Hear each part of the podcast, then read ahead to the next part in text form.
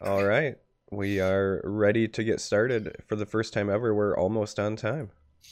Yeah, this is impressive. Only three minutes late. And and this is a testimony to the incredibly cool guests we have this week. I mean, like, I am super jazzed. This is the most jazzed I've been since Pete Hines was on the program. This is amazing. Welcome to the show, Peter Generos. Hey, thanks for having me, guys. I'm excited to be here. Well, Absolutely. we are we are excited to have you. So, uh, if you guys don't know, Peter is lead designer. uh, Technically, is your your title uh, over at Sparky Pants, but he does kind of everything over there in one way, shape, or form. Man of many hats. Yeah, I mean that that kind of defines our studio in a way. Is lots of folks wear lots of hats, and that's just kind of the way things are. Um, you know, dictated by circumstance. So Yeah. Well, we, you, I mean, like we when the Sparky Pants transition came around, we made a list of people we wanted on the show, and you were top of the list. So, thank you so much for joining us. Um, I know that uh, we we got some pretty cool things we're going to get into tonight, but I, I just really want to say first of all that uh, Sparky Pants is the hardest company name in history for me to remember. I don't understand that. It seems like you should be able to remember that, Justin. You should, uh, and and I should because it's it's fun and it's silly, and uh, I'm ridiculous, but like I, I have probably missaid it a million times. Yeah. I mean that's fine. I know you've met Justin once before in person, but as you get more prolonged exposure, you'll realize it's not shocking at all that he can't remember it. Yeah. Yeah, well, I mean, look, we've got we've had 45 episodes to me talking about myself, so we're not Yeah. going to get into why I have a horrible memory. but yeah. Peter. Peter. Uh, speaking of talking about yourself, he's gonna get uh, blessed this show because as, if you can't tell, I'm a little under the weather, which means likely less long-winded rants from me. Um, he doesn't Thank have to be subjected to that. No Papa mostly- Charmer going off. Just Justin rambling at me, asking me weird Oof. questions. I, Awesome. I'm looking looking forward to it. Yeah. All right. Well, let's get my. Speaking of wearing m- many hats, let's get interview hat on. Uh, so I, I think people. This might be a lot of people's first exposure to you. Um, so Sure. just, I was just curious, Peter, like what your your background is with gaming uh, in general. Like, h- how did you become a gamer?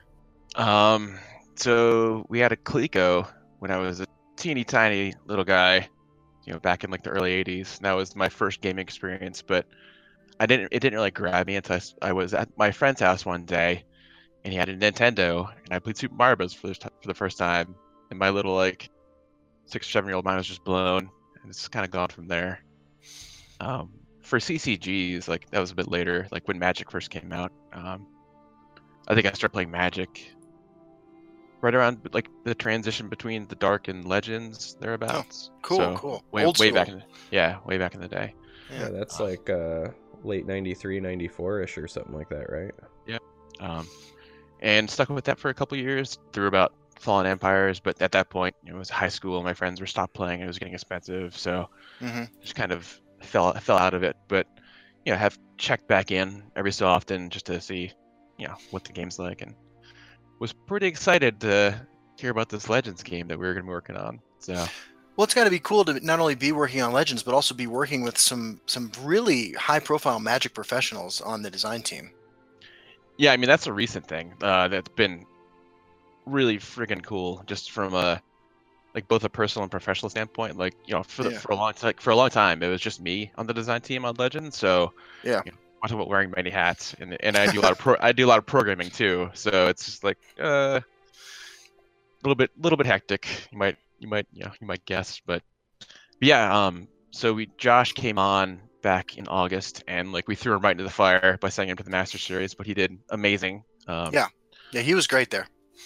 uh, Josh is a great guy. He's super smart and obviously a really talented player. So it's been a treat to have him on. And yeah, we're we're having uh, Paulo Vitor joining us in like a week or two. And that'll be great. And then you know this that, that guy Jason, I guess. Uh, some, some folks might know him.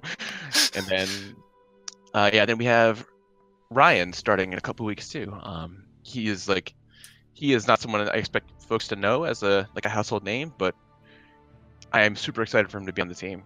Um, he is so slow background. Like our team is very left-brained as a whole. We're all very analytical, analytical, you know, think logically about stuff. Ryan is a great designer, but he's right-brained, which is we were very thirsty for that because he brings a, a creative spark to the team that I think we were really going to benefit from. So. Well, if you're ever looking for an additional creative spark, that's definitely a right brain kind of guy. you're looking at him right here.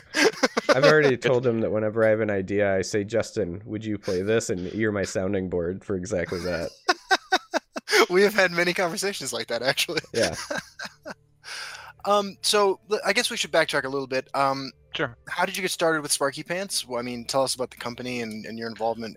Yeah, I really want to know, and I'm sure a lot of people would be interested how do you go from somebody who loves games to working in games because that seems to be something that a lot of people don't understand how a transition like that occurs yeah i mean for me it was part luck which i think is that's the tough that's that's the part that's tough to tell people to explain like there's so many people that want to get into games that you need you need some kind of edge whether that's you know, you know be in the right place at the right time or just know someone like eh, that's kind of that's the X factor in a lot of ways. And like for me, it was my buddy John Hawkins, who is a senior designer at Big Huge Games now. Um, he was working at Big Huge back in the day. So I, I, to understand Spark, you have to kind of understand Big Huge Games a little bit. Um, that's the that's the company that worked on Rise of Nations, Rise of Legends, uh, Settlers of Catan.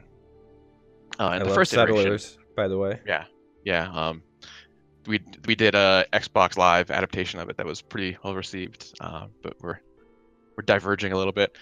Um, yeah, and so Big Huge Games, uh, my buddy Hawkins was working there, and so two years after after college, I was doing defense contracting, and just said, I don't want to do this anymore. Um, That's fair. uh, yeah, it wasn't. I mean, it was fine. It wasn't for me.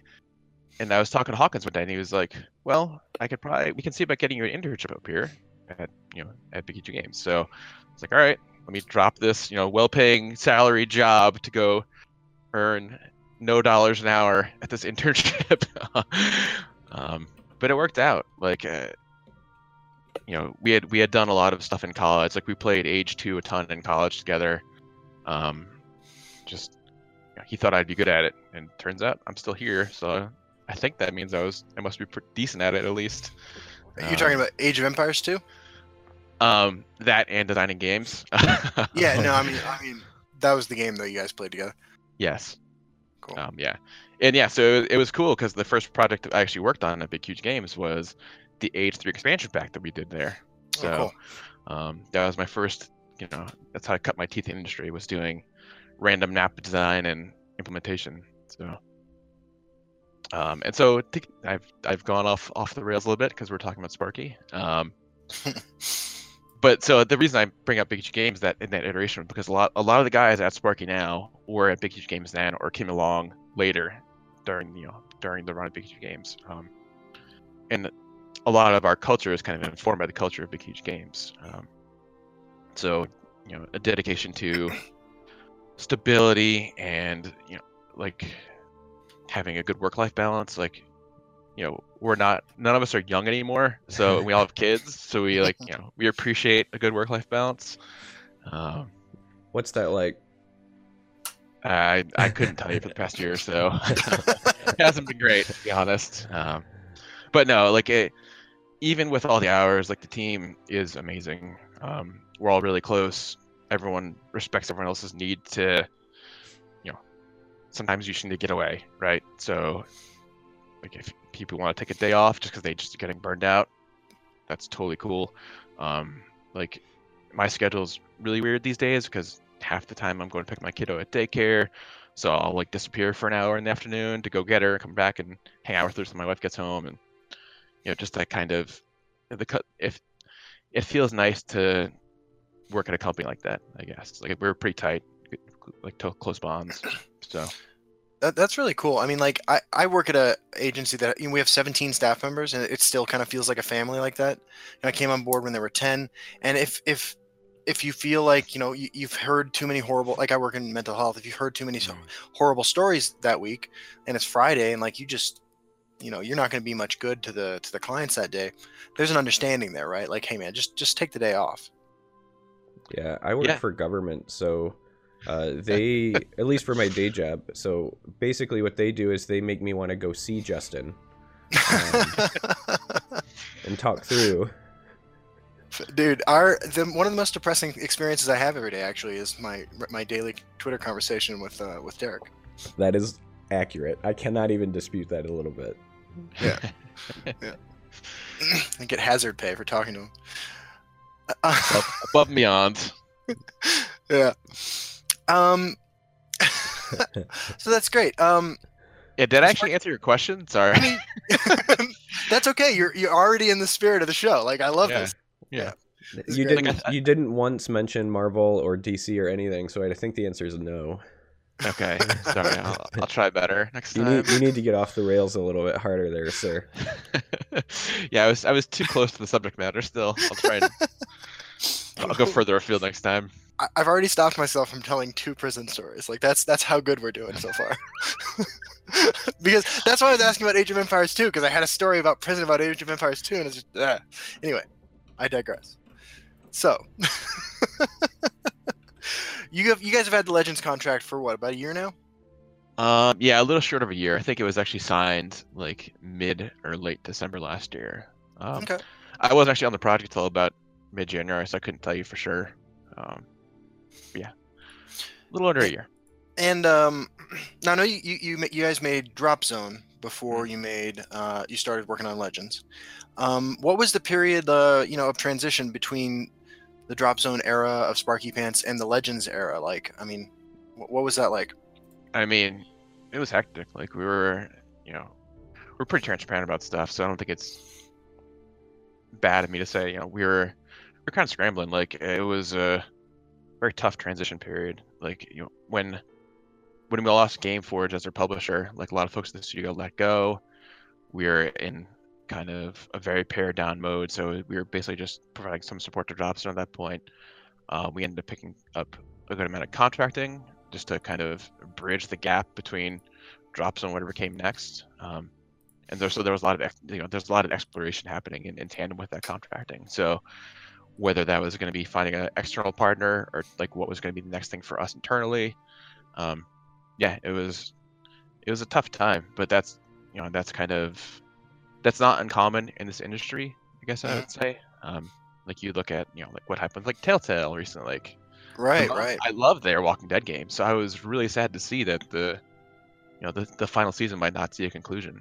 Um, Mhm. but you know, that's a, you know, that's a pretty common story that it always makes you sad to hear it. I guess. Wh- Why do you suppose that is? I mean, I guess this is not really like a useful question, but like, you know, I do notice that like uh, publishers or not publishers, but uh, developer developing companies just Mhm. kind of just end overnight sometimes.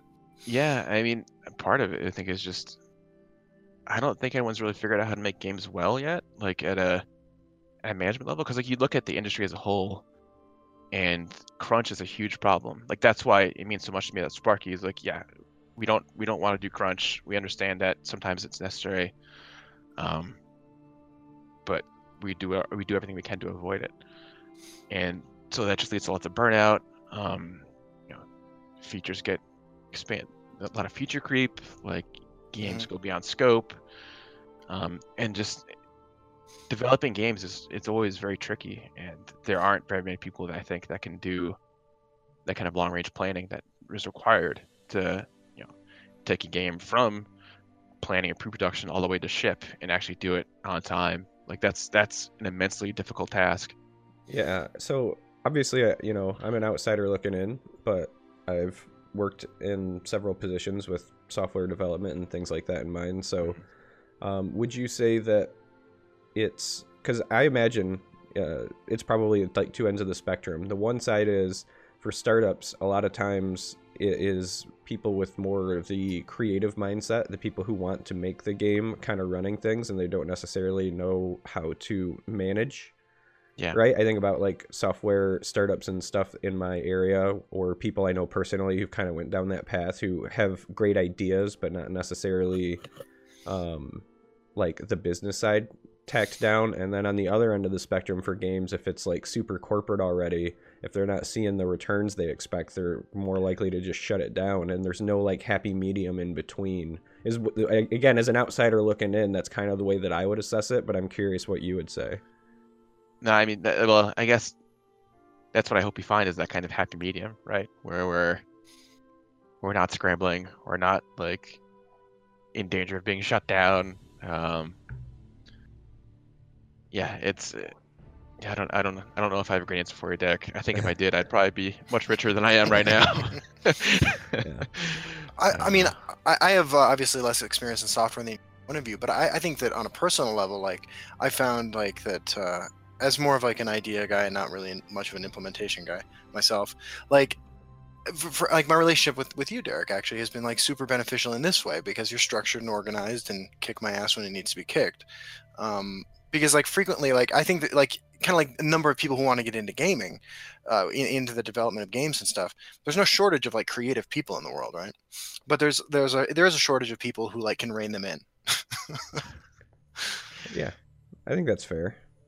so that Justin just saying we, we need more Derek's in the world, right? That's what that's what that's what the world needs. More Derek's. I don't know if that's necessarily right. I just think that, um, you know, they make the Pete- Justins look good. Pete, uh, Peter and I have, you know, had the opportunity to meet and talk a few times before, and I just think that yeah, a lot of it, it comes down to recognizing your weaknesses and then trying to pair yourself with people that really help, right? There's a lot of things that Justin is fantastic at that are, are struggles for me, and I recognize that, and I can lean on him for those things, and Justin kind of does the same. So I don't know if Oh, I would say it's more Derek's as much as it just is like finding the balancing uh, parts, pieces for whatever team it is or whatever you know project you're working on. I think that that's just really really crucial. Yeah I totally agree. I mean, I think you could extend that to, to all relationships, really. You know, I mean, finding people who who you can enjoy things together with, who but shore up your weaknesses. I, I think is is clutch in, in friendships, uh, romantic relationships, all sorts of things, and, and professional ones, obviously. I mean, I can't tell you like so. I have this tendency to talk about myself and how awesome I am. All the Time, my wife does a great job of making fun of me and telling me to shut up. Yeah. And I do that when she's not around. Yeah, Derek actually, when we're together, Derek does the same thing. And actually, Derek has literally pulled me out of traffic before. Yeah, that's that's a true story. In Seattle, I stopped him from walking in front of a bus. Wow. yeah, True All right. friends right there. We are. Yeah, I mean, it, that, it's exactly the case. You know, it's it's that uh, that willingness to be vulnerable, so that like somebody who can help you out helps you out. And it sounds like Sparky Pants is that kind of place for you, you know, to work. Yeah, Yeah, it's actually interesting because Sparky is this this project is kind of the first one that I've been a real lead on. Like I've done lead lead on some smaller stuff, working on my own stuff on the side a few years back, but and it's been kind of eye opening working with Josh because he is miles ahead of me being you know in terms of play, but he's also a fantastic designer. So it's being the lead. I think uh, as I've discovered is like you know a lot of finding what your people are the be- best at and what they're better you than than you at, and letting them kind of you know take take the lead and go ahead and just make cool stuff. And that's that's been very different than like what I'm used to, where I've always been the I've always been like my little self-contained unit, like just Mhm. making making cool stuff and working within a larger larger team. But now I'm I'm up above and you know Yeah, looking looking down and but what I- folks are doing. in, in my experience, that's actually the sign of a good manager, right? Uh, as somebody who does management themselves, there's like this really awkward transition where you're used to being the guy who has all the answers. A lot of times, that's how you get the opportunity to manage, is because you're the reliable one, you're the one everyone leans on. And then when you get into that position, the the faster that you can realize I don't have all the answers, but I I can I know who does, or I can lean on them. I think if you can be humble in that sense, then that that's great. So Yeah, no, I, I I got some good advice from a good friend of mine, uh, Colin Campbell, who is now, I want to say he's working at Respawn now.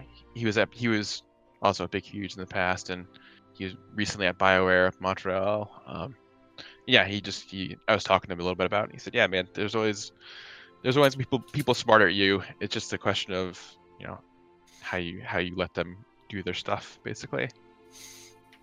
So Cool. So you guys had for, for a little around a year, Sparky Pants had the Legends contract. You came on board in January. Yep. and uh, the three of us first met in the end of May, beginning of June. So by that point, you'd been working on it for five months. Mhm. Uh, what what were those five months like? What I mean, what's a day like? What was the big picture like? Um, so immense amounts of research, um, lots of like working on the game itself. So lots of coding, uh, working with Pranas, who's our track director, to actually you know figure out the game rules, get them into the engine. Um, and so my days kind of changed quite a bit over the course of that, just because of our shifting priorities. But like initially, um, like everyone had lots of questions about how the game worked. So I would do like a full day of development, and then at night I would like I would play or watch streams for another like four or five hours. So just you know, not not contiguously, just because that's very tough uh, with a small child present. But um, you know, just just trying to spend as much time as I could possibly just like getting up to speed on the game, Mhm. uh, and trying to get not terrible at it too, which I think is important. Uh, but Right. then as so probably right around the time Houses of Morrowind came out, my time ended up being I didn't have nearly as much time to actually play the game at that point. Uh, Okay. So it ended up being you know full work day and then a little more work day and just trying to get as much stuff as we could done because the schedule was uh, we were we were aiming for pretty ambitious schedule to start with but i think we cooler heads prevailed and we we sent it out like it, yeah and i think this this kind of touched on what i think one of the questions you wanted to ask justin which i might be stealing your thunder here but Mm. just the idea of like release and you know how we how we took it and Yeah. you know, it wasn't perfect by anyone's you know by anyone's definition of the word but like as especially as like a seasoned veteran group of developers who was used to doing super high quality stuff like it felt even it felt worse to us i think because you know this isn't something we would ordinarily have pushed. Mhm. and so you know for as much pain as the community went through while we were figuring stuff out like Yeah. we felt it too. Um so it's been really good to see the game shaping up over the past couple months. And like the reason that it came out when it did because that was that was like a hard date. Like you know the old client was going away whatever we had at that point was gonna get pushed. So we we we got the core game i think as long as we possibly could um, in that Mhm. time frame and the other stuff still being worked on obviously uh, but i think i'm pretty happy with the arc of progress we've made i think. So I mean, even just from where when we first played it uh, at the summit um, in Maryland, to when it came when, when when we had it in our hands at home few months later, was remarkable. yeah i think you, you Yeah. kind of the community kind of gets that feel now because like they see our patch notes which are just like pages long right. that Gavin has to compile, and he hates us for it, but he loves us because he's the QA manager, and he's like, "Oh, the, all these fixes are so good." Um, but yeah, so I mean that that like that pace, the pace of the patch notes is like, you know, that's actually probably slower than the pace that we were doing development at, because people are actually try try and Rex a little bit. Like we're still we're still burning pretty hard, I think, in terms of hours, but Yeah. it's it's much different now than it was before ship. Um, I, You- you t- good. I, I just wanted to step in and, and ask a question that kind of came to me. Uh, after you met us for the first time when we were at Bethesda HQ, were you.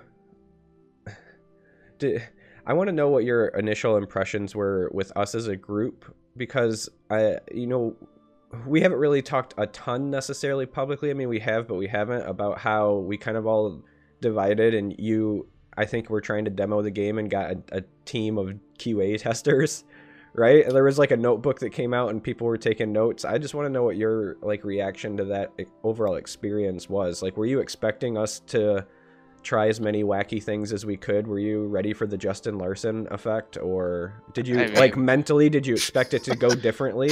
I'm just curious.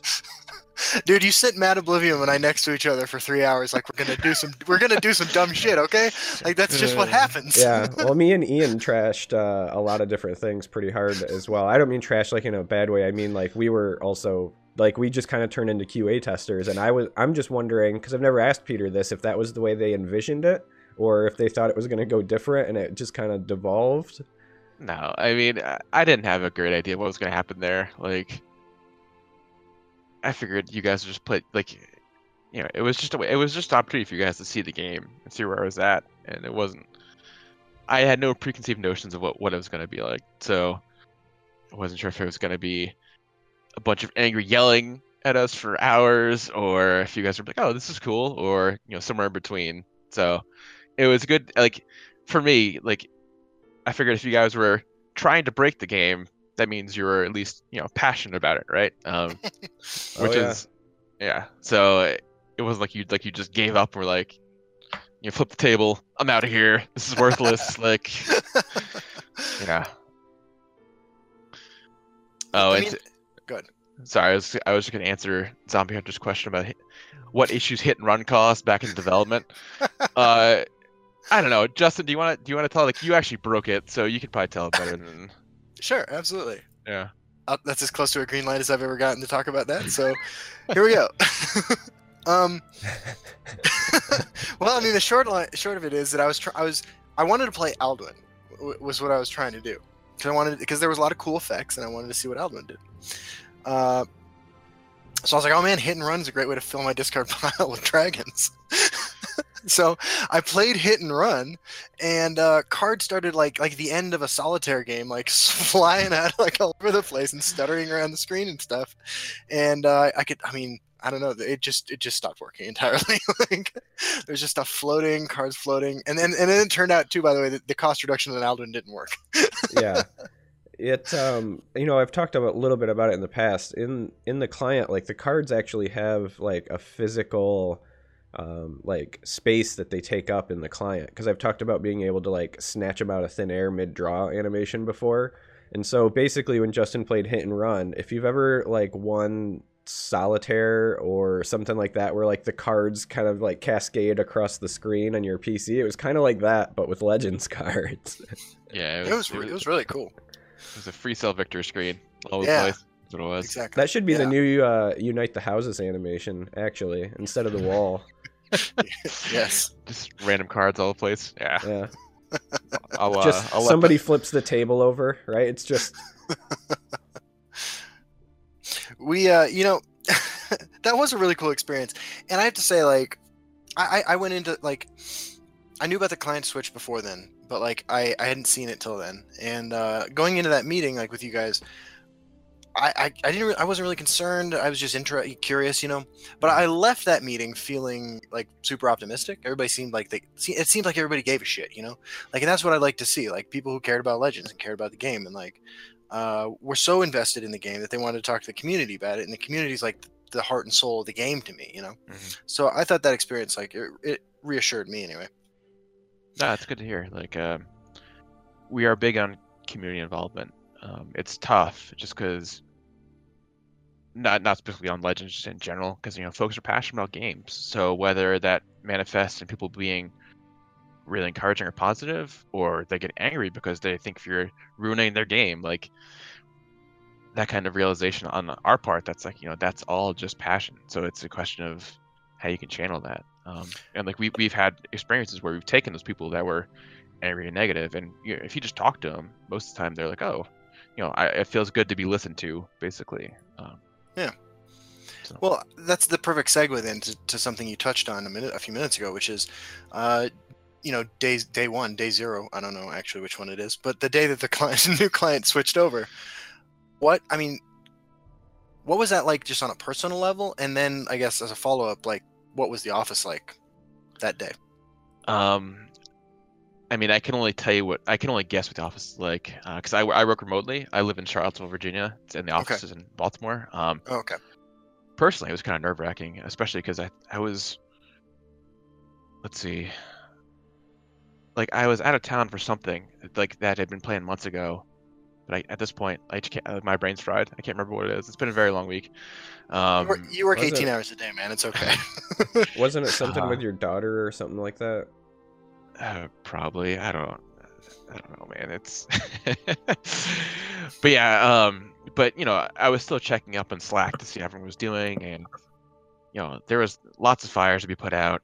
Um, people were pretty frantic, but I think at the same time, like, there's still, even with as kind of as on fire as so much stuff was, like, having the game out and just kind of being done is kind of cathartic and like lift the weight lift off your off, off your shoulders in a way. Um, Mhm. It's like because you're not you don't have that sense of anticipation and tenseness anymore. It's like you know it's done. Now how can we how can we make this better. Um, You, you, you broke the seal, and so now it was the water was flowing. yeah, if you want to go to a drinking analogy, that's fine. Uh, Actually, the exact opposite what I tried to do professionally, so I kind of fucked up there. But like, well, it's fine. Yeah, fine. so I guess I I, I want to maybe I should back up one more day. Day minus one. What did you think the reaction was going to be? Um, again, honestly, I had no idea. Um, like it's half the like half the stuff that we ran into the first day was stuff we had never seen in testing, just because you know the amount of like you can only do so much load testing, and you're not you, like and even stuff we're seeing recently with like a lot of the slow like the database slowdowns and stuff and like failure like query failures like that's just there are certain things that are never gonna show up until you're actually in a live environment. Okay. So, you know, trepidation, but anticipation and hope, I guess, would be the, the day before. Um, yeah, I don't know if there's a better way to sum it up than that. Okay. Frankie Hot Dogs in chat asks, "Why is Charmer hiding Peter's chin? It's actually his whole mouth, because Peter's not really there. What's happening is, is I'm not talking at the same time as him because it's really me just pretending to be Peter. This is all pre-recorded. Uh, he's not really there. I- What's if that it- show If There was it's that show the pre-recorded, with the guy behind the fence? Uh, uh, Home, home, Home improvement. Improvement. Yeah, Yeah. he's uh, was it Wilson? Was his name? Yes. I'll just go. I'll go down a little bit lower. I'll be the Wilson today. Here we go. Nice. There we go. Yeah, so- Derek, if you want to join him, we could we could perfect this show. Actually, just just have me here. Yeah, there we go. My wife says shoe on head. If shoe's not on head, it's not pre-recorded. I don't I don't have any shoes down here. Yeah, that's why we know it's pre-recorded. Wait, but Keep we it just we just addressed chat. Oh my god, your wife's in on it. Yeah. of course she is.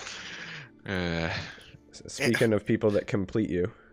No, this is a great example of that thing about like finding the people who you know fill those gaps in you, like that we were talking about. Like your wife's here being supportive. You're you're feeling a little bit low today because you're not healthy. Uh, my wife's not here, not in the house. She doesn't give a Yeah. shit what I'm doing. Well, my wife is mostly mostly here to make fun of me. Uh, I said just before we went live, you know, everyone in my house has been sick for basically like two weeks, and I was like the last one to soldier through. And here's my first day, like actually not feeling well. And the, what do I hear on day one? Oh, you got a man cold. Oh, boo hoo.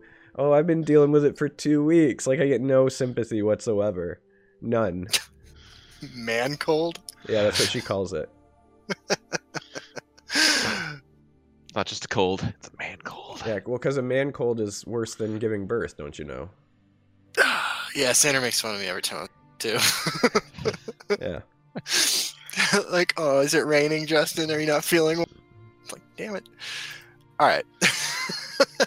So I was gonna say next, next that we kind of wanted to transition to before we get too far off the rails, right? Um, we wanted to talk about, uh, you know, legends in the current state, both kind of from a, a client and performance uh, standpoint, and potentially from a meta standpoint, and you know your your own personal thoughts. Maybe Justin and I will also yell into the void a bit as well. Um, but I guess we'll let you lead since you know you're the person everyone wants to hear anyway. All right. Um, I mean, so I think the clients made huge strides um, since it first came out. So I'm pretty, I'm pretty happy with where it is right now. Uh, we actually, um, Jason Coleman and Pranas today. That, that's our CEO and our tech director. Uh, we're scrambling to get stuff uh, ready for a deploy next for next week. Um, so that's that deploy is aimed at addressing all of the the slowdowns and the database failures that have been happening recently. So um, that'll be coupled with the the next patch that's coming out, I think. Which in the future we'll have separate patch notes for like the back end stuff, like because the you, you you shouldn't need a new client for that. So we'll have separate patch notes for that. People will just say, "Oh, cool, it updated. Um, the stuff is fixed, hopefully." Um, and so, in general, our our kind of look forward for the client is so once we get things stable, um, we'll try to actually you know improve stuff going forward. So now that we've kind of we're approaching stability, we'll look more towards more polish, um, new features, you know, make stuff better and cooler, which has kind of always been our goal. Um, as far as the meta, um, it's it's interesting because uh, I don't think the Frostbark stuff has caught on fully yet. Like I think people understand it, but I don't know if all the decks that can be made with it have been made or or not. Um, but yeah, I mean, uh, we are cognizant of the community sentiment. Um, that might be one of the first things I work with Paulo on when he gets here in a couple weeks or whatever. Um, you know, because that's kind of his thing, right? Is he is immensely talented and he's immensely good at identifying what's powerful um, and what's not. And so I think we can couple that with kind of the community sentiment, which is you know much more much more of a barometer of popularity than strength necessarily. Um, and I think we'll be able to develop a pretty good patch or a balance patch from that. Um, that's my hope, at least. Um, I, I kind of. Oh, sorry, good. I would say like we, we don't have great analytics data yet. We're still working with Bethesda to get that stood up. So it's not as simple as saying, okay, let's just wait, look at win rates of cards. Um, like we're, yeah, we're kind of, yeah, we're doing a dead reckoning style where we just know we have to kind of pick a point, go in a direction, and figure stuff out from there. So. Uh, I, I kind of have like a, a, philosophical question, I guess, about game balance. Um, mm-hmm because it's something you touched on. Um, obviously, like all of these things are important. Um, balancing around perception, you know, subjective reality, and, and balancing around like the numbers, right, the the, the objective reality of the game. Um, is there like a, an approach to balance in, in a card game that you view as like more important or like to what extent are both of these factors on your mind when you're considering these things i guess is my question yeah. Um.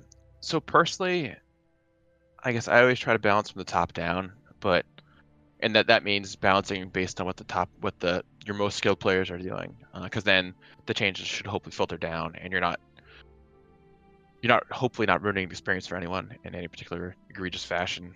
Um, but in terms of philosophy, like it, a lot of it depends on what you're aiming for, I guess. Like if you're just aiming for just a crazy kind of fun experience, then you don't necessarily care about win rates totally like fully. Like you might be more concerned about perception in that case because you want players to you know, enjoy the cards they're playing with and to enjoy making cool stuff happen. You know, go on journeys like you do, Justin. Like you want to mm. totally. This is why I play, man. hunt the Iron Atronach, right? Fuck. Um, yeah, uh, that's no problem. Um, so I think a lot of it depends on the game. Like Drop Zone was we we made we were making a very hardcore RTS style game. Um, so we we were very cognizant of balancing from the top down in that. Um, Legends, uh, it's a little bit more in between, just because Legends, you know, it has some some random effects, but it doesn't. It's not super crazy. Anything goes like Hearthstone. Like it's much more controlled variants. I think is the the proper term folks like to use. Um, mm-hmm so there's a little bit more leeway, and you know, it was it was funny because you know the the patch that came out. I think after it was announced that we were working on the game, but before we actually released the client, so the patch before the master series, um, that was a lot of that was mostly back and forth with Christian and I, uh, CVH, and we weren't certain about what we wanted to do, but like we knew that Drain Vitality was actually like a losing card at that point, so, but the the you know kind of getting what you're talking about, the community perception of it was just so so biased towards it being, oh god, this card is ridiculous. Like, right, it needs to be something needs to be done. So that was kind of why that was a big reason why you know Drain specifically got nerfed in that case, even though it was a losing card. Mm. Um, yeah, like I, I think I I guess the my answer actual answer to your question is it's kind of a case by case thing. Uh, yeah. There's no there's no you know, one thing one one one size fits all answer for you here. So. No, I, I really appreciate that, and I think that's probably you know the, the right answer, right? Because like, I mean, I, I look at it like this personally. Like, uh, most players, I don't know. I don't even know that most players do any net decking at all, especially in Legends. You know, I think that uh, they're like even though like my my personal channel and my own philosophy about this game is sort of like a hyper casual one, just sort of like a novelty oriented one. Like I think that it's probably like single digit percentage of the larger games community that has ever even seen one of my videos, right? Um, and, and I'm a bad person to net deck, but I'm probably the most visible. I mean, just being real, like I'm probably the most visible person that they could net deck. Um, so like making sure that the people who are playing on their phones, uh, you know, casually a few hours a week are having a good experience, I think is, is a, a, of at least a financial, uh, you know, financially significant decision, right? But then you're also right that like, you know, if the top players are all playing the same two decks, their experience will filter down, right? Uh, even even if their decks don't necessarily do that, their experience will, and that you can engender this sort of like, you know, uh, emotional malaise about like the state of the game, even if it's only, you know, happening in this small microcosm, right? Mm-hmm. So like addressing both players' concerns is is totally reasonable. Yeah, and I think it's it's very tough to do both those in tandem in some cases, but you know that's kind of it's kind of the ideal is everyone's happy, right? And you're not right. just kind of and you're not hitting a compromise where everyone is super unhappy. um, yeah. But sometimes that's just kind of you know for game health that is kind of what has to happen sometimes. Um, but we'll see. We'll see what happens. Um, yeah, we'll see where I, go. I guess there's one more follow up on this tangent, if that's okay. Yeah. Um. Is it, I mean I think I know the answer, so I'm gonna pose, pose this in like a leading way, but like, is your philosophy is your philosophy to uh, to change the meta through new content rather than through balances, if possible? Um, we'll definitely be looking to do both. Um, that's like new content's definitely on my mind personally, and I know yeah. it's probably on everyone's mind, right?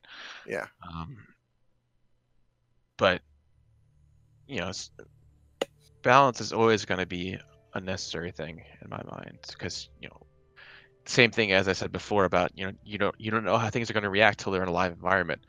Players are always going to find stuff that we don't find, uh, or, or they're mm-hmm. going to build decks we didn't think of. Um, and so like that's not that new content isn't always going to be the, the right answer for that kind of problem. Um, so I think balance is always going to have to be you know cognizant, and especially like I would love to see the competitive scene for the game grow. So that's not like new content is kind of its own worst enemy for in that way because like if you're constantly releasing new content for the game in order to keep balance problems from coming up, then you're you're kind of making it difficult for people to actually form a competitive scene because the meta is always changing. Um, players are kind of they don't ever have a great feel for what what is good and what's not. So like there is a there's some time some timeline um, like between like two and four months where like the it goes from being the con- new content goes from being fresh to being stale. Um, you know, kind of finding the sweet spot there and combining it with balance patches, I think is hopefully the ideal way to go. Um, so players are getting new content. Um, we're trying to tamp down any obvious bad balance issues. Mm-hmm. No, that makes a lot of sense. I like that.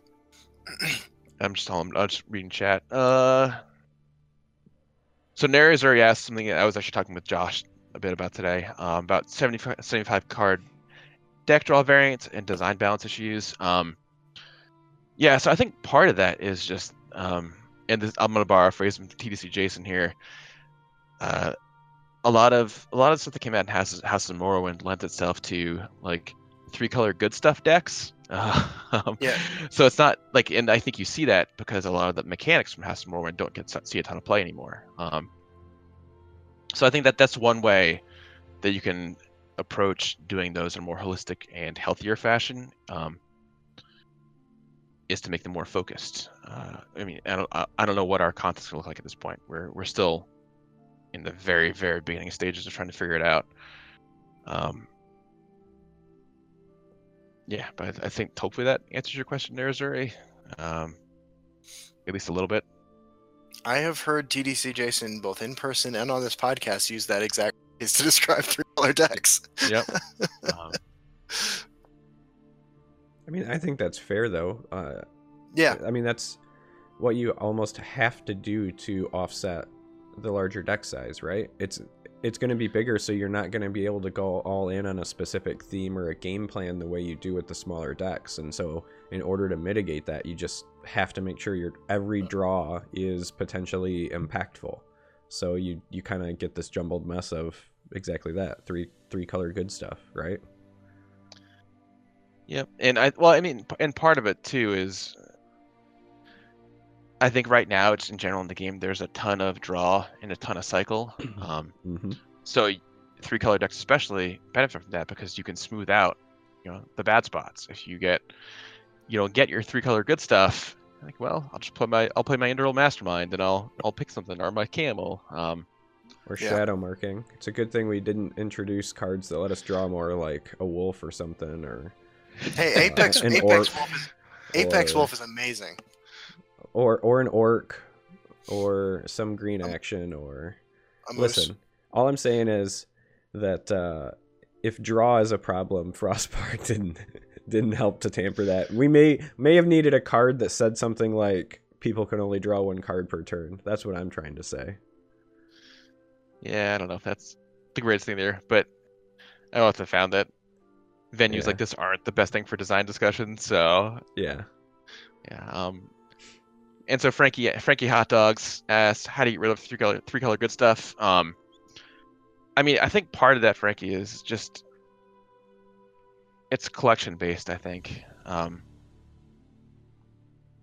like there is a sweet spot of balancing a synergistic focused mechanic for the three color stuff versus filling filling those attributes with um, like just straight out good cards. So you know, it's a question of making the entire mechanic possibly you know not great outside of its, at- its central attributes versus making cards that are just flat out good. Um, I, th- I think I see what you're saying. yeah, Um, it-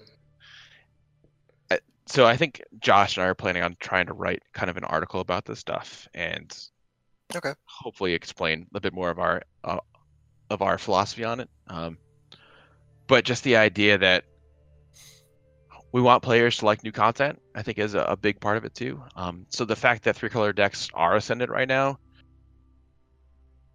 um, it's not necessarily a bad thing from a design standpoint. Like that's we want players to play with the new content. Um, and a big, you know, a part of the problem is that we haven't gotten new content for you know, like seven months or so. So we're we're right. we're very cognizant of that lack. Okay. What? I thought you were oblivious. No. That you lived in a vacuum. No. I just yeah. I ignore everything, Derek. You know. You know that. Yeah, I know. At least everything I send to you. I, I do ignore everything, Derek. This is how I know I'm loved, because that's the way my wife treats me. Oof. Wow. Let's just let's just move on, Justin. Brutal, Derek. dude. All right, man. I got you, Peter. Derek, Hey, go back. Derek, go back so- to not talking. That's fine. So, so we've kind of touched on, on on this a little bit now too. Um, the future of legends, right? So, like, you know, Sparkypants has been clearly at the wheel for a while now. You know, um, we've we've just got the first content from you guys. We uh, the Frostbark collection. Mhm. Another name, by the way, that I've struggled with. but uh, we uh, and, and I have to admit, like I I really enjoyed this the Frostbark collection, but I mean it's just it's just like a taste, just like a hint of like what you guys vision for the future might be, right? So what uh what is your vision? You know, not detailed specifics, but your de- oh whoa, I can see myself Ye- twice. Yeah, he's he's coming back. There was a small drop. Sorry, I dropped. Um, It's all right. That's what happens when I start talking for too long. People are like, dude, Justin, you just talk in circles. So you, you're asking kind of like long-term vision for Yeah. content? Is that what you're? Well, I mean, getting at? f- for the game in general, I mean, I don't want to ask specific questions. I know you can't answer them, but like Mhm. y- your vision for the future of Legends, I guess, just kind of. Um, I mean, it's tough to it's tough for me to answer that right now because my team hasn't started yet. Um, and the team is gonna be a big part of that because they're gonna bring a lot of unique stuff to the table. Um, my hope is that we'll be able to start doing content regularly. Um, we'll have features regularly, and kind of touched on. I think someone asked about deck copy and paste. Um, like deck sharing is actually one of our high priority features. Like we don't have we don't have a solid roadmap yet, but we do have like a priority listing of stuff. So new content is very high on that list, um, and like kind of proving out our processes and our pipelines and figuring out how the best we can do it. Um, and also stuff like deck sharing, um, tournaments, better spectator mode. Um, yeah, so it's not it's not necessarily like what I want to see from the game. Like I'm I'm still just a person. Like a lot of it is what the community wants from the game. Um, and so I think a lot of the stuff we're doing is hopefully stuff that the community actually cares about. So it's it's never going to be just us steering the boat, right? It's always going to be uh, collaborative with the community and Bethesda, saying, okay, you know, what can we do to make the game better? You know, that's kind of what drives a lot of most of our decisions, I think, if not all of them. So. It, so totally. is it safe to say that like your top priority item right now is a small Ma'ik the Liar collection with a uh, yes a series of Khajiit modeled after Justin and myself in their likeness? Yeah, I'll do the voice work for ten dollars. I mean, I will I do think... it for nine. uh, will, you, will, you, go lower, Justin? What, yeah, we'll split it. Listen, no, this I, is a package I deal. I, I, bid a dollar. Like we need, we need a. It's a small collection. There's a Ma'ik the Fun, a Ma'ik the Interactive. We'll yeah. each take a turn. no, look, we've we've talked about this for literally years now. When we had Pete Hines on, which was over a year ago, we said, "Where is Ma'ik, and how do we get Justin and I?" Yeah, we, we need a we need a ten card collection that is uh, all dual attribute cards called Ma'ik the Liar. they all do different things just, just yeah. confuse everyone. Yeah. Yeah. This this is this is uh this is exactly what we need. Yeah, or at a minimum, just like five unique legends, one for each attribute, yeah. right? So that you can rent Ma'ik. And yeah. and because again, it's it's a different Ma'ik throughout history. It would be lore friendly. You know, yeah, they could all absolutely. do different things. Mm-hmm. And, and Chet brought up a good point. The community already offered, and I remember this. They offered fifty dollars for me to do a voiceover for every card. I'm willing to do that for fifty dollars. wow. Yeah. Uh, that's, I'll uh, settle for just one card. I don't even need to do every card. You don't have to pay me. Just Easter egg me in. Yeah. I, your reaction's perfect because, like, I, I know it's a horrible idea, but, but the Ma'ik I mean, Flyer thing is a great idea. I can't, I can't say no, I guess, but I don't have to say yes either. How about that?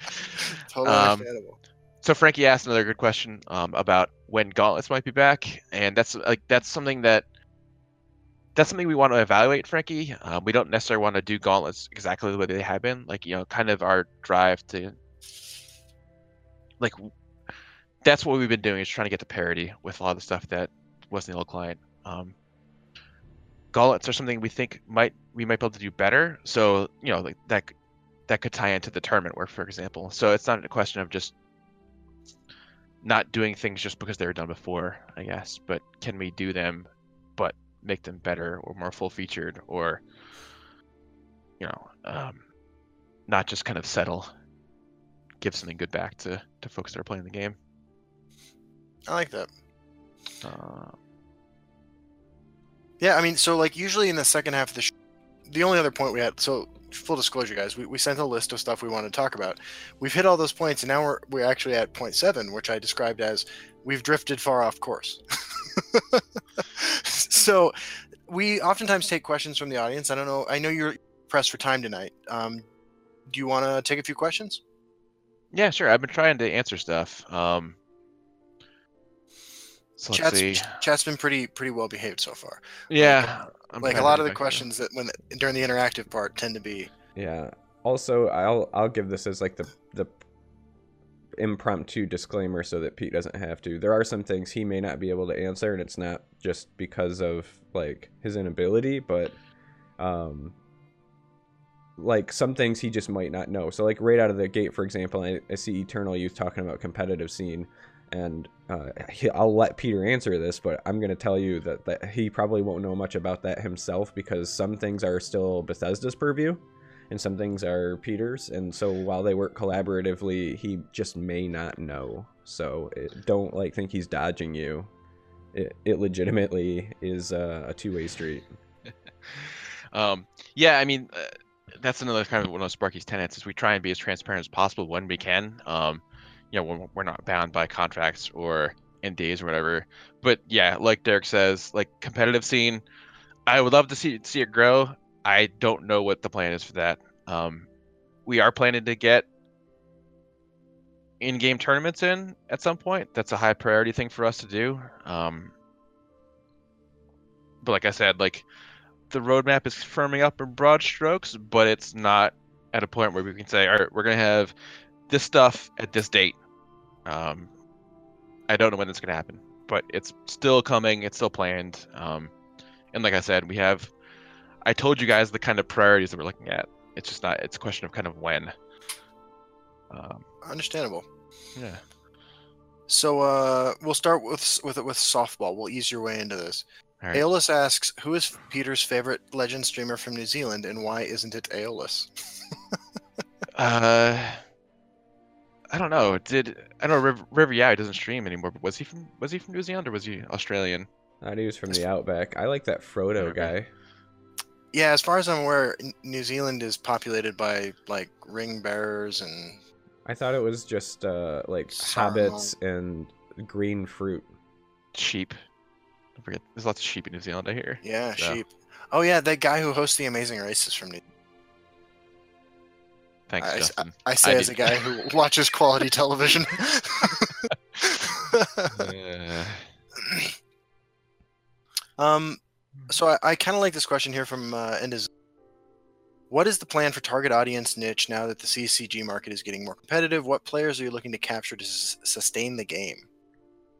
yeah, and that that so that that kind of goes back to like a question I don't really have the answer to, but I do know that like most of the audience right now is on mobile, so I don't know if that means we try and expand mobile. Um, we're I know us as developers, we're always trying to make sure mobile is super well supported from a a platform standpoint. Um, in terms of target audience, like that, that might be a better question for Bethesda and Dezoa because like you know, the, the other ones who control marketing spends and stuff like that, so they'd be able to tell you, we are spending money on this demographic, uh, you know, Right, right. to bring in stuff, or this is where we see the game being positioned. Like That makes sense. from my standpoint, like I, I like the way the game's designed. I like the way it plays. So I'm not, I don't have any plans to try and drive big changes to the game design wise, um, to to capture a different market or anything like that. Like I, I like the game the way it is. I don't want to see it change, right? So You, you, you don't want to appeal to the uh, to the audience that uh, that really loves to play Shadowverse. I mean, yeah, we can That's- change our style a little bit, I guess, and get some sweet anime feel to it. It doesn't have to be for every card. We just need more. No, body- we don't need any of that. cards.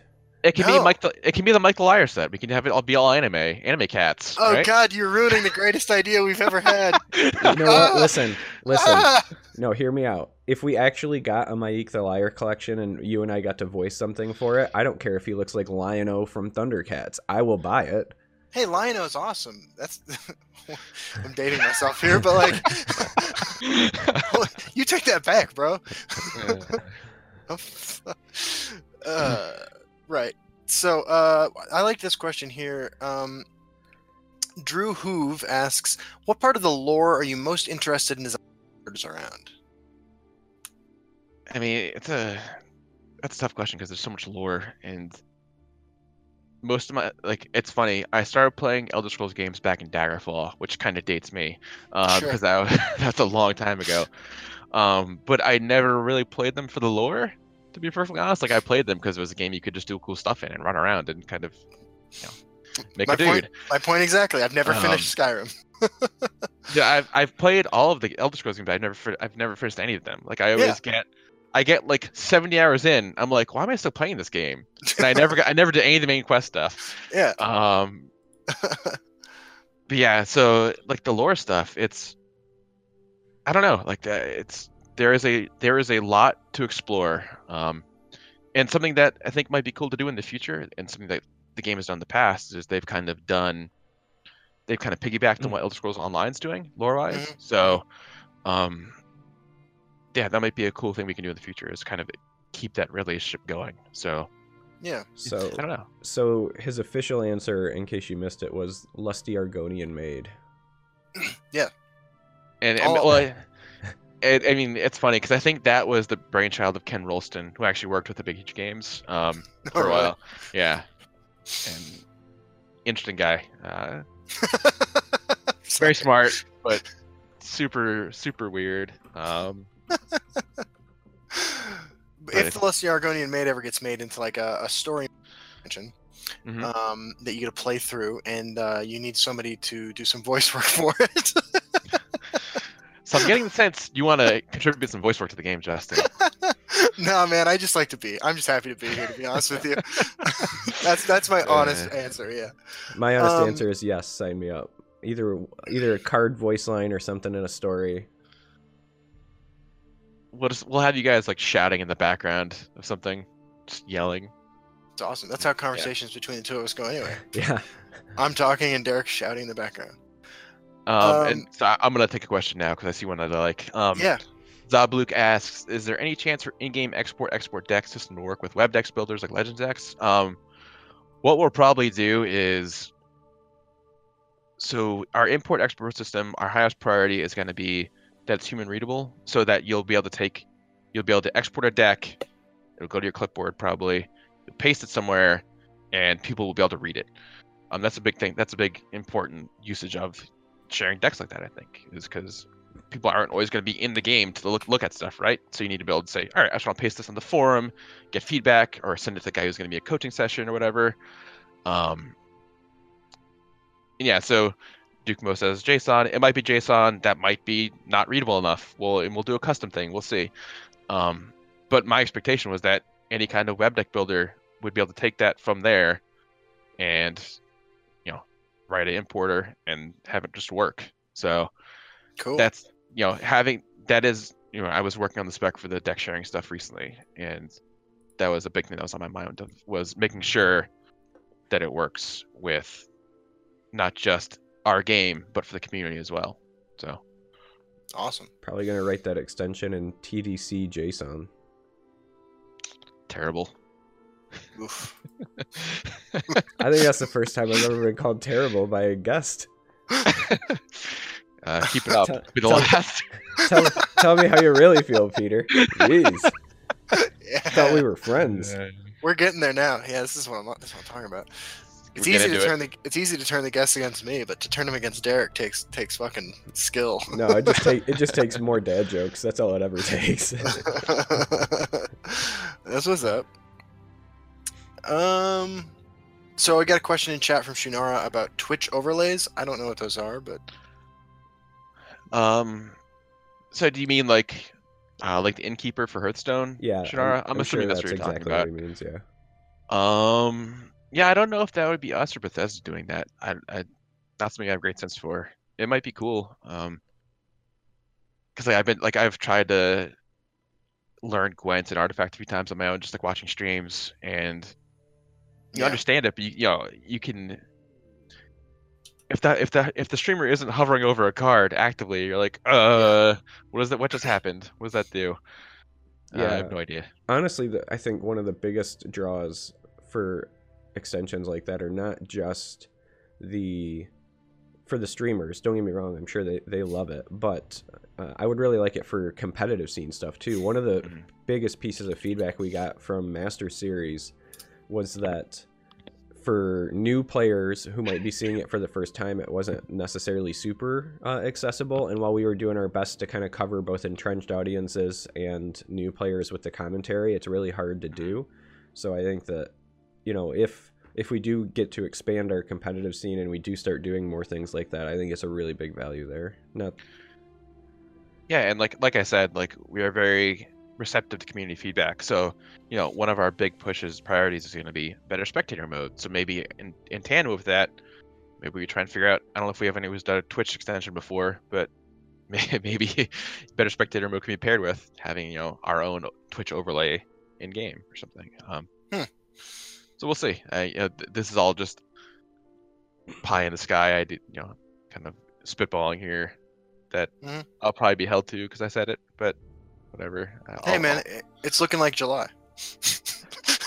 I didn't say any dates. I never said any dates. Sorry. That was a little below the belt, man. And yet I'm No- the one who's no, I terrible. was- No, I wasn't. I was, that was not directed at, at Peter. That, that, that not at was all. that was directed at Pete. Yeah, that was directed at Pete Hines. all right. Uh, what other kind of questions we got here? Are there any chance we see premium card changes to moving cards like Gwent does? Um, so I know that our effects lead Ken, who actually he did a lot of the effects in Elder Scrolls Online too for their initial release. I think. Um, Hmm. He was working with ZeniMax at that point. Uh, like you, you've kind of seen some of the stuff that he does already with the Frostspark collection. So like he does lots of awesome um, effects. Mhm. So I don't know if uh, we probably wouldn't do a full, fully moving stuff. Um, but making premiums cooler is definitely something he wants to do. So more animations uh, on the board, better effects. So Uh, scrolling up a little bit, um, Wayne McPain was curious if you could shed a little light on what happened with Dropzone.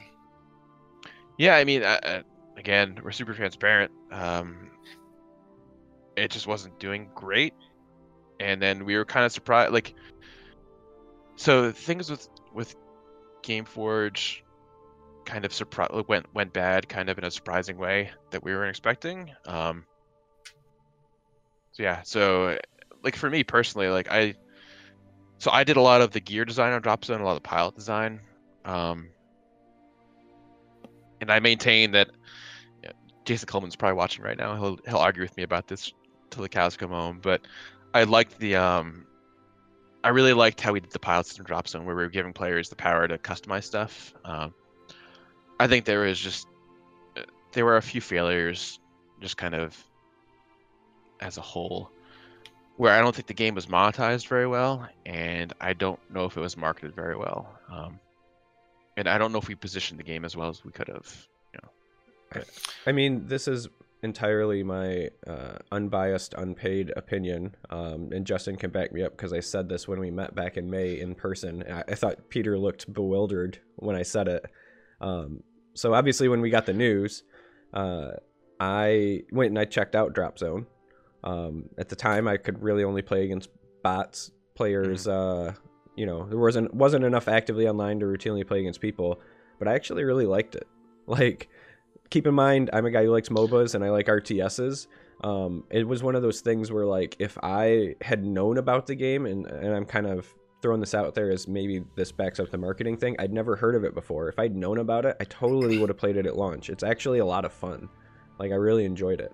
So Yeah, I, and that's kind of what I mean about like the marketing aspect of stuff. Like you know, obviously, and Tesla kind of actually suffers from the same thing too. Um, where a lot of players just just simply don't know about the game. Um, we can get in a second. Like for for Dropzone, it was. I think uh, it, it underwent some changes at over the lifetime of its development, and I think, like you know, hindsight being twenty twenty, like it might have been better if we kept it as a really hardcore RTS game and just made it a premium price point instead of trying to go free to play. Um, but that's something that you know we'll never probably never know the answer to, and can probably argue about forever. But yeah, don't have Fair. answer. Uh, but yeah, for Tesla, like it, when I was at E3 last year, uh, which was a lot of fun. It was great to meet lots of folks, and I'm assuming we'll be going back next year, so maybe I'll get to see some people then too.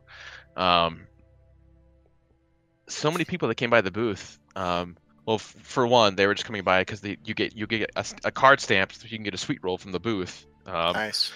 but they would also be like, "Oh, this game's out now," or you know, "What is this game?" Um, and so just again and again, like I think there's a big opportunity there, and I guess this kind of doubles back to I think Enzo asked, you know, what what what what market could you tap? Like, uh, there's plenty of people out there who don't know about the game, but frankly, they enjoyed it a lot. Um, Mhm. my my personal goal was converting as many like lapsed Magic the Gathering players to playing Tesla as I could, because that was something I noticed was like every time I was talking like t- telling people about the game, um, they would be like, "Oh, I used to play Magic," and then when they would leave, they'd be like, "Oh, I like this a lot. This was a lot of fun." So that was my my little personal kind of achievement for the week for the week was trying to rack up rack up as many of those as I could. Yeah, I, I have to agree with like that. Like I, I'm always amazed when I go to these things and uh, I'm hanging around the Legends booth, and it's some larger thing for the Bethesda's doing, whether it was either the PAXs or QuakeCon, and like these are people who are entrenched into the Bethesda catalog. We're like, oh, you, you guys have a card game? it's like yes, yes, there is a card game. It's awesome. Yeah.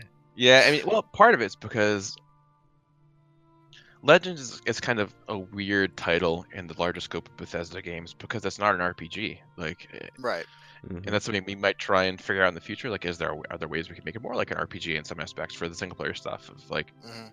and I think, I think the old stuff that you that you see there, like you kind of see vestiges of it, like with the old, um, the idea of the card upgrades or Yeah. The level system. Yeah, like eh, so there's there kind of hints at it, but it seems like it was never quite there. So yeah, it's it's I- go ahead. I was gonna say I remember like when I first started playing like I, I was in the closed beta for Legends and like I had my wipe to have to regain my 50 levels and like it was awesome. I don't even know I mean I mean I'm just I know I'm a guy who's like super susceptible to these sort of like uh incremental reward type systems, you know, it's just who I am, but like these uh these reward like the gaining a level and getting a card and a little bit of extra gold, like it was really encouraging and like fun and it did hit that that part of the brain that like lights up when you upgrade your you know chainmail to plus one or whatever in a, in a role playing game. Yeah. And, and I I've for a couple years now I've like been like hey man like I miss leveling up like why why aren't we doing this anymore? Yeah, I mean the, there's a definite drive for folks just want to fill up those XP bars, right? So Right. um but yeah, it, that's the kind of my personal like you know, like you met you asked earlier, like where I want to see the game go. Like personally, I think it might Yeah. be cooler if I could figure it. I I with my designers and the other team could figure Mhm. out, you know, is there a way to make to tie it more closely and you know kind of Right. make it feel more like a Bethesda product in that way. I guess. Um, I once uh I once sarcastically pitched to Christian that people who reach legend rank one month should have early access to Starfield. I was like, "That there you go, man. There's your marketing." that- that's how you get people in. There you go. Yep. Um, so I guess Endozo's been copy pasting this for a while. Uh, in the past, there are ads for ESL events and client. Might something ha- similar happen for Wartmer at some point? I don't actually know for sure, Endozoa. I don't know who controls what shows my client, but I think it'd be great. Like that's what that's kind of what the panels are there for in the client, so we can do customizable news and stuff. Um, so my hope is that as things firm up, that's one of the things we'll be able to improve on is getting better, better ties from inside the client to what the community is doing outside the client, whether that's streamer doing a cool event or tournament like Warp Meta. Um, yeah, like a it's it's. I want the game to be tied closely closely to the community, so I- would love to see something like that. Beautiful. Um, and I remember that that was something that was actually we we had talked about uh, when we were at the summit was what that was going to be used for and stuff. And like I have been I've been I was excited to see it in the client. I I feel like it's being underutilized at this point. Yeah, I mean, well, it's it's something that we like. We have plans to expand it. I guess I don't Yeah. know if like I agree with you. Like I don't think it's being utilized quite as well as we could be doing it yet. So I understand. that, that that's our thing. Is we always we're always gonna keep improving stuff. So I think that like, and I, I know that's a, that's the sort of statement that like anybody w- would make, but like I think the there's evidence, right? Like the fact is like we've seen more patches since Sparkypants took over than we ever saw in the in the years that uh, Dire Wolf was running the ship. Now, you know, I mean, you, you know, you don't have to say anything. That's just that's just a fact. That's just the truth. like the the the you know incremental uh, upgrades or whatever however you guys describe this i don't know anything about computers or technology for that matter but like it's working right like you know you see problems get squashed pretty quickly you know and and the, the patch notes are just i mean derek notes i don't read but like they're so long they're they are so long. Yeah. yeah He doesn't read at all. Speaking speaking of not reading, uh, person of secrets asked the question, and I I actually want all of us to answer it because I love it. So the question is, what's your favorite tabletop game, and what's the worst designed component of that game? Jeez. oh um, man That's so my great long question. my longtime favorite uh, has been Dominion. So fun deck building game. Um, worst design component. I guess I would say it might be the turns in a way, just because a lot of the decks you end up building, especially in the base set, are just you're trying to go infinite, I guess, in some way. So if you're playing with more than three or four people, it takes forever for turns to for, it- for to get back to you. So just the idea of uh, like basically that's like that's your I get on the phone and I don't care what I don't care about the game time. Um, oh yeah. Yeah. So that's that's not necessarily a bad design. It's just kind of a symptom of the the game. Um, Yeah. What about you, Justin? Uh, my favorite tabletop game is Clank, and I mean, yeah, I, I love Clank. I, I just love the game, and my the worst design component of it is that it takes a long time to set up, and it, and it takes a long time to, to put back in the box. I'm totally serious about this. Actually, like there have been, I would play twice as much of that game if it wasn't such a hassle to like pick everything up and set it up and then put it all back in the box. That's fair. Yeah. It's it's really hard for me to pick like a favorite tabletop game because I play so many of them. But Yeah. uh, like if you count like if you count D and D as a tabletop game, then like I love D and D for obvious reasons. But I've always hated the armor class represented being like the difficulty to hit. Right, like putting on plate mail doesn't make me any tougher to hit. I think that armor always should have been damage reduction and not like ability to hit. But if you don't like I know it's a tabletop RPG, but if you don't count that as like an actual tabletop like board game, uh, I would say Axis and Allies and the research me- mechanics. Like I love Axis and Allies, but like throwing money at like a lottery chance to get research and then you have to roll randomly to see which research you hit always rubbed me the wrong way. So um, I'd probably say that one. um, That was that was one of the most interesting questions that anyone's ever asked us. This is our 46th episode. maybe I am your most interesting guest ever. it's totally possible. I mean, this has been pretty great so We'll see. far. We'll see. Yeah. You are easily the most interesting developer we've ever had on the show. That's true. There there was a time when uh, I was in the special guest box and in the Justin box, and that was a that was a highlight until now. That was a highlight until now. That's a, that was a dark day. it was awesome. Uh, so, because New Croc asked when the picture on the Sparkypants website was taken, um, I honestly don't know. I I've had very long hair at certain points of my life, and my hair is curly. So when it gets long, it kind of froze out. So that's probably the picture you're looking at. Um, but yeah, so it, it was probably a couple years ago, I think, if I had to guess. Sweet. I, I always I always use like ancient photos for me, and then like a few years will pass and I'll personally be like, well, you know what? I didn't look so bad in 2018, and then so I'll throw up one of those. that's, how I roll. Yeah. oh yeah, this is a great question from Angela Sola. Uh, do you have a least favorite and favorite card for Legends? Just like as a player, what grinds your Um, gears and what what what do you really like? So uh, my favorite card it has nothing to do with anything about the game. Um, is Loyal Housecarl because Hmm. so if you ever if you ever looked at the buff Loyal Housecarl gives, um, it's called Get in the House. That's the name. That's the name of the buff it gives.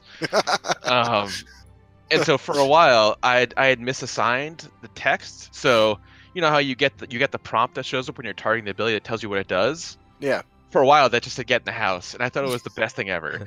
Um, and keep in mind, this is in the middle of like you know lots of long days, and you Yeah. know, you're you're just loopy, and things are just weird, and you don't know what's going on half the time. And that was when we- we found that bug, and I came really close to saying, "I'm not gonna fix this. I want to leave this the game." um, That's awesome. yeah. Um, so just get get in the house, boys. Get in the house. Um, That's awesome. least favorite? I don't, I'd have to think about that more. Uh, there's not like I don't have a clear least favorite card. Um, so sorry, I'm disappointing here, You- Angela. Angela You, you heard it here first. His least favorite is Balmora Spymaster. Confirmed. Wow. I don't even know what to say, Wait. man. Way to push your agenda on me, Derek. Thanks, buddy. Yeah, dude, Uh, come on. Listen, I believe that everybody has the right to their own opinion, and I don't, you know, try to impose on people except for that. Except for me. That reminds me of the disclaimer I put on my Twitch recently, Yeah. which I will not repeat. uh, when you were when you when you when you started playing the game, you know, you said you're doing the six hour. It's like where you were off and on playing playing Legends Mhm. because you wanted to be a good player. Um, what were you playing a lot of? I mean, this was you said this was a spring of this year, right? So a six hour Yeah. game could have been one game of of, of support mage. no support mage. I was doing. I wanted to see what a free to play was like, so I played fully free to play. Um, okay. And I, I am mostly. I'm more of a Johnny player than anything else. So I like to Ah, kind yeah. of. I like to kind of find things I think are fun and see if I can win with them. Yes. Um, so a lot of item battle mage made it into my made made it into my lists. Um, and for a while I was trying to do. You'd probably enjoy this, Justin. I was trying to do. I was trying to make a, an assassin prophecy deck based around barter and insightful scholar. Um, Oh yeah. because I figured prophecy cards in general are just worse than cards that don't have prophecy. So if I can give those Yeah. away, uh, great. Uh, And then draw some extra cards. yeah, because I'm on average, I'm going to be getting better cards back than I'm giving away. So Dude, that is exactly how I feel about barter. Barter's an amazing card in the right deck because you're getting better cards because they're not ones in your deck. That's funny. there you go. Wayne McPain is on board with prophecy barter assassin. Hell yeah. Um, so yeah, so look for that to be supported in a future in a future release because I am the lead lead design. So Absolute power, man. yeah, That's awesome. Oh shit. Burn the Sky says genius idea. Burn the Sky, one of the 16 players at QuakeCon. there we go. Uh, uh, but yeah, so other than that, I was playing a lot of arena. I like I like those high variance game modes like arena, like draft. Oh yeah. Um, so I, and someone kind of asked about arena updates. That's something that's on our mind. Um, I don't know where it'll fit in the priorities, but it's something we're talking about. Um, so yeah, so it's improving that and making more, fleshing out the that kind of high variance mode would be great. Um, in my mind, because you know that's what I want to see as a player. So Oh, totally. I mean, arena is like it is my favorite game mode too, man. Like I love arena, and uh, like it it does it, it's every game's different. Every every draft is different, but every game is different too because you got an opponent with a deck as ridiculous, if not more so, than yours. Mhm. Um, so you get that novelty every time you sit down to play. yeah, I think that that you know that's probably why I like games like Dominion so much too. Is like think it's always different, right? Mhm. Um, and so that's why I'm particularly glad that we're having, you know, we have Josh, we have Paulo, Paulo Vitor coming. Like these, those are the guys that I think can totally, absolutely nail the constructed side of stuff. Um, Yeah, absolutely. Yeah. And I guess, I guess Jason's no slouch either. I don't know why I'm picking on Jason so much. Because he's a really fun guy. Like he- yeah, he's a really he, cool guy.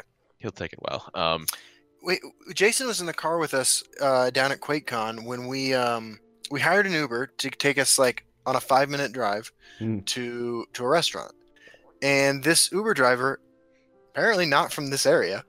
Uh, I mean, like I don't mean like foreign born. I mean like lived in Texas, but just like, didn't know this area for shit, and drove us in a circle around the same highway on for like an hour. And Jason just sits there and like, ha- like just like very mellow about the whole thing, just like cracking jokes, like playing it cool. Like I'm sitting back in the, back seat, like freaking freaking out. Jason's just like, yeah, it's all right. I'm like, oh my god, dude, like what is happening?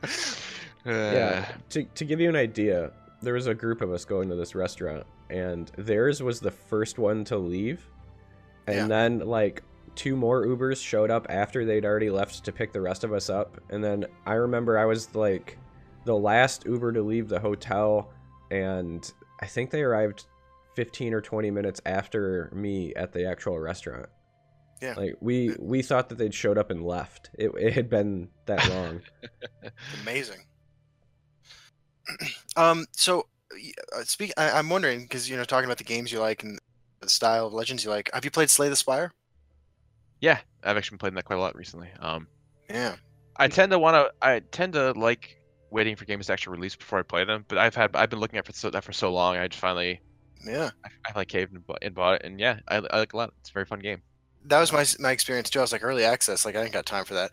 But then I kept watching people, and I was like, oh my god, this looks like the perfect game. And so Yeah, I- the- I would- yeah, it's fun. It, it it's yeah, it, it it's funny because it's touched on a lot of stuff I've wanted to do in the past and stuff I've actually started prototyping with some of my other friends. Like, Cool. like the kind of that meshing of RPG and deck building. Um, Absolutely. Yeah. It does. It does feel like an RPG. It's. I'm. It, it's. I'm glad you said that because like, it does feel like you're- building up your your character. You know, you're increasing your stats Yeah. as you go. It's a lot of fun like that. And the the art style really fits it well too. Um. Oh, so this is this is kind of a softball question. Uh, Fiverr forty nine asks any any thoughts to adding best of three mode sideboarding. Um. So one of our big priorities, Fiverr, is adding a tournament mode to the game. So that would include stuff, best of three, um, conquest, last deck standing, that kind of stuff, last year standing, whatever you want to call it. Um, I don't know if we'll have sideboards. I think that's kind of dict- like sideboarding to me is a very magic concept. Um, Legends in general doesn't have that hard that hard of a tech card uh, pool, so I don't know if sideboarding would be super helpful in a lot of cases. Um, but again, like if something that, the, like you know, we're doing development and we figure out, you know, we get a lot of sentiment from the community with like we're saying, you know, we're doing tournaments. Uh, what do you want to see? And people are like sideboarding. Like, you know, that's the kind of thing you guys can do to kind of help develop the game um, help steer stuff. So stay involved. Talk to talk to Gavin on Reddit. He will he will talk to you. Um, yeah, stay involved. Sweet. My wife just messaged me to see if I was okay because I keep touching my head. I was like, no, Sorry. Cthulhu, no, I'm not okay. Oh, come on. Come on. Now, so I responded and I was like, no, I can make it to the end. And she said, do you want a bottle? Man, I'm catching. Awesome. Wow. Sounds like our wives have been hanging out. Yeah. That's some heat. That's what's up. um, so Shunar asked, "Is Arena going to rotate ever?" He misses Dark Brotherhood and Skyrim being in there. Um, yeah. So that's something I think we're interested in, in updating. You know, like I said, I'm a I, I'm a big arena, a big limited game mode fan. So uh, freshening it up and you know, adjusting content there, making a better experience is definitely on my mind. So Sweet. stuff will happen there. I don't know when, but it'll happen. That's awesome to hear. I mean, I know that like you know for, over the years, like suggestions like a arena leaderboard. I think actually that was the only suggestion I made at the summit was an arena leaderboard. Um, have been things people have been talking about, and just just hearing that you're interested in it is great because I don't think uh, we ever heard anybody else ever talk about arena mode. Um, yeah, I mean, it's it's something that Josh and I have kind of tossed around a little bit because we both like those limited formats uh, quite a bit. So Sweet. Figuring out how we can improve that and make it a more full, fully fledged mode. Great. One of the highlights of my life actually was building a magic cube and drafting it with him. like I'm not gonna lie, like that I still get like geek something when I think about that. Like that was great. Obviously he kicked the shit out of me, but like it was a lot of fun. That's great. Yeah, yeah, Josh is a, a very cool guy. I'm glad he joined us. So nah, I agree. Uh, let's uh let's get a last call. Maybe maybe a cou- couple more questions. Um, what what do you want to know? Questions don't even have to be legends related. We're at that point in the show. We're we're deep in in point seven now. the tangent point. Um, Shannara, we, I kind of talked about the priorities a little bit earlier, but so new content, uh, establishing a content cadence, so regular regular content releases, um, new features, so that's stuff like um, tournaments, deck sharing, better spectator mode. Um, I think that's everything I said earlier. I think that's everything that's on our, on our internal list. So again, we don't we don't have a good roadmap of when that stuff's going to actually happen, but that's kind of what our priorities are for development right now. Sweet. Hi, Celine. No, my cat has joined us. Kitty. If you ever want to do alternate art. oh, Celine. Yeah. Oh, Zombie Hunter has a question I'm actually curious about myself. Are we ever going to get the ability to view the banished zone? Um, I don't know. Um, potentially, but I, I, yeah, I'm not sure. It might happen. It might not. Fair. So. Wayne McPain says your beard is glorious. Not a question, just an observation. Thank you. Um, I, it just kind of happens naturally, so I can't really take too much credit for it. Um, good genes, I guess. Um, Understandable. My poor brother, man. He he. Uh, I have a brother. Uh, he's he's my young he's my younger brother. You know, we, so he's still you know not young, but he is my younger brother. He's going bald, and he uh he can't grow a full beard. It's the saddest thing, Then I just I don't know what to say. that's terrible. I know. Um, We're gonna have to vote him off the island. uh, so Silverfuse asked, adding adding adding animation for Pierce Twilight. Um, yeah, we saw someone post a thread about that. I think about how we can make that better and like make it more obvious. And that's that's on my list of stuff to investigate. Um, and I think you'll see in the next patch notes, like we're we're trying to be very cognizant about like what cards display what information to the opponent. Um, so like I think one of the things you're gonna quote me on this. I'm not sure if this fix actually made it in, but stuff like Arcane Enchanter showing when an item when you drew an item, basically, um, figuring out what cards should be doing that, what what shouldn't. I think for the most part they shouldn't be doing that, is where where Josh and I landed on stuff. So Okay. yeah, um, Cool. Well, uh, I, I want to say, Peter, like this has been a real treat and a real uh, honor for us. Um, I don't have.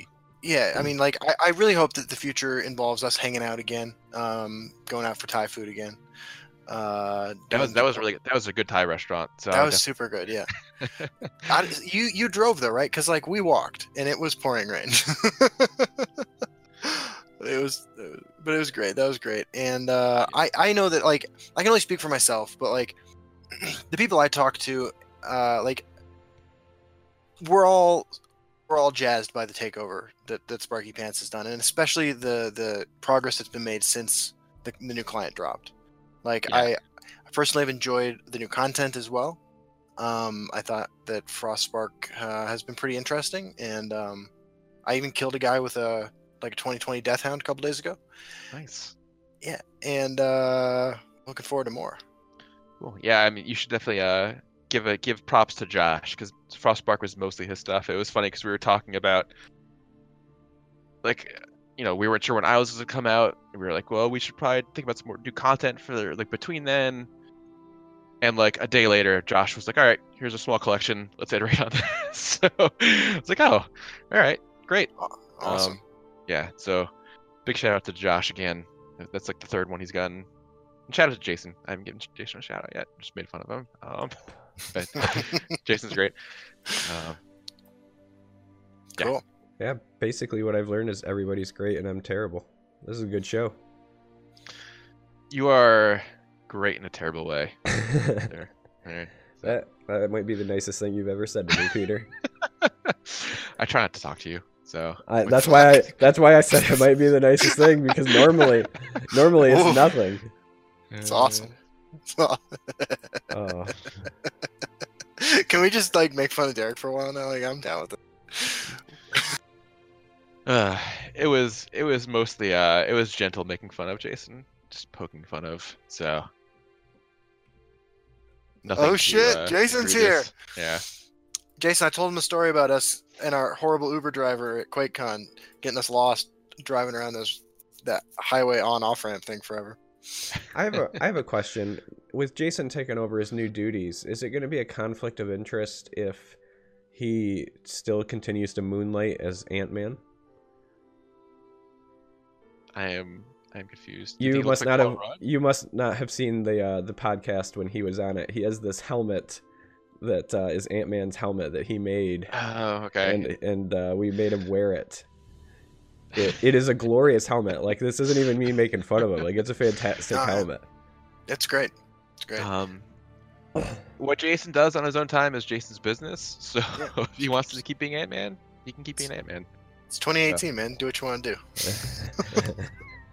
Didn't I say that during the Master Series? Is that Yeah. what that's from? yeah, you did during one of the qualifiers. Are you are you quoting yourself now, Justin? Is that what That's that is exactly the level of narcissism that Justin That's- is. Yeah. That's the, that's the level I'd expect of a man Yeah. who puts face on his on a t-shirt. Justin is the kind of guy that not only quotes himself, but he's the kind of guy that'll be like, "Dude, I was listening to this guy the other day, and he had a great idea," and then he'll tell you the story, and it was him who said it, right? yeah. Like, I, I posted a post on Reddit yesterday where I called myself the Messiah. So this- this- nothing wrong with a little ego, I guess. I don't, I don't have a great answer. I got nothing. no, that's all right, man. It's late. Um, I'm loopy. I totally understand. Um, we'd love to have you back anytime. Um, you know, maybe around uh, July or whenever we're getting new content. Yeah, well, It's always uh, July. well, next time Peter's on is looking like July. Yeah. But uh, thank you so much for joining us. Um, like I said, it was a real. So So, uh, before everybody like takes off, even though we're about to wrap up, uh, stick around. I am going to give away a premium Frostspark collection. Um, so don't take off quite yet, just as a heads up. But we'll do that after we say the the final goodbyes. I just didn't want people to like take off and miss out on the opportunity. What happens if I win, Derek? Do I get it? I am in chat. Yeah, uh, Nice. you have an equal opportunity to win, and it will become your code, and you can do with it as you see fit. I'm gonna keep it. I've earned it. that's awesome. All right, so yeah, let's uh, let's close out the way we always do. Uh, do you want to, Peter? Do you want to say the magic words? All you got to do is say "see you on the ladder." See you on the ladder, guys.